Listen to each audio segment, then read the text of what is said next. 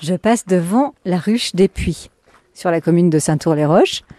On parle des abeilles, évidemment. Un énorme hôtel à insectes nous accueille, très très joli. Fait maison, magnifique. J'entends des voix, alors on va essayer de s'immiscer, peut-être au milieu d'une euh, visite. On va rentrer discrètement. Alors, ce qui est bien, c'est que les déchets des abeilles, c'est que des choses biodégradables. Ce premier travail de nettoyeuse, il dure quelques jours et ensuite elle va faire son deuxième travail.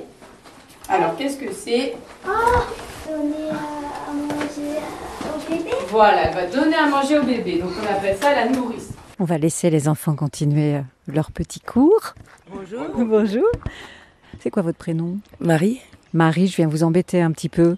Comment vont nos abeilles euh, nos abeilles vont pas très bien. Euh, nos abeilles euh, ont un des gros soucis de bol alimentaire, donc de, de qualité de ressources et de quantité de ressources.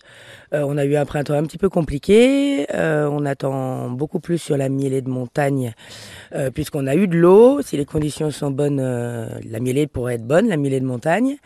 Donc voilà, on est plutôt en attente de ça. J'ai deux questions bêtes. Il y en a pas.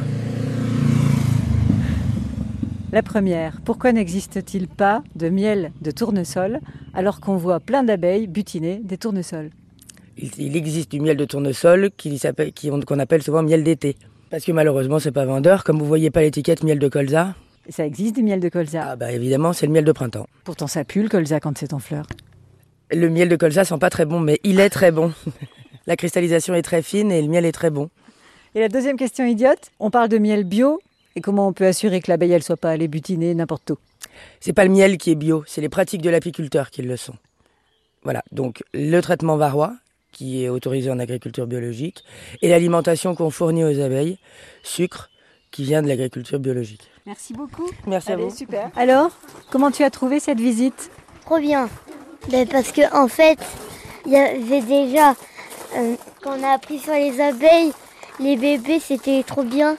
Déjà, on a dit des questions et en plus c'était trop bien fait là-bas quand il y avait les trucs qui tournaient et tout. Et en plus, moi, je suis content parce qu'on a appris plein de choses. T'avais peur des abeilles avant de venir ici Pas trop. C'est gentil les abeilles. On a dit qu'il fallait pas trop les déranger. C'est bon le miel Oui.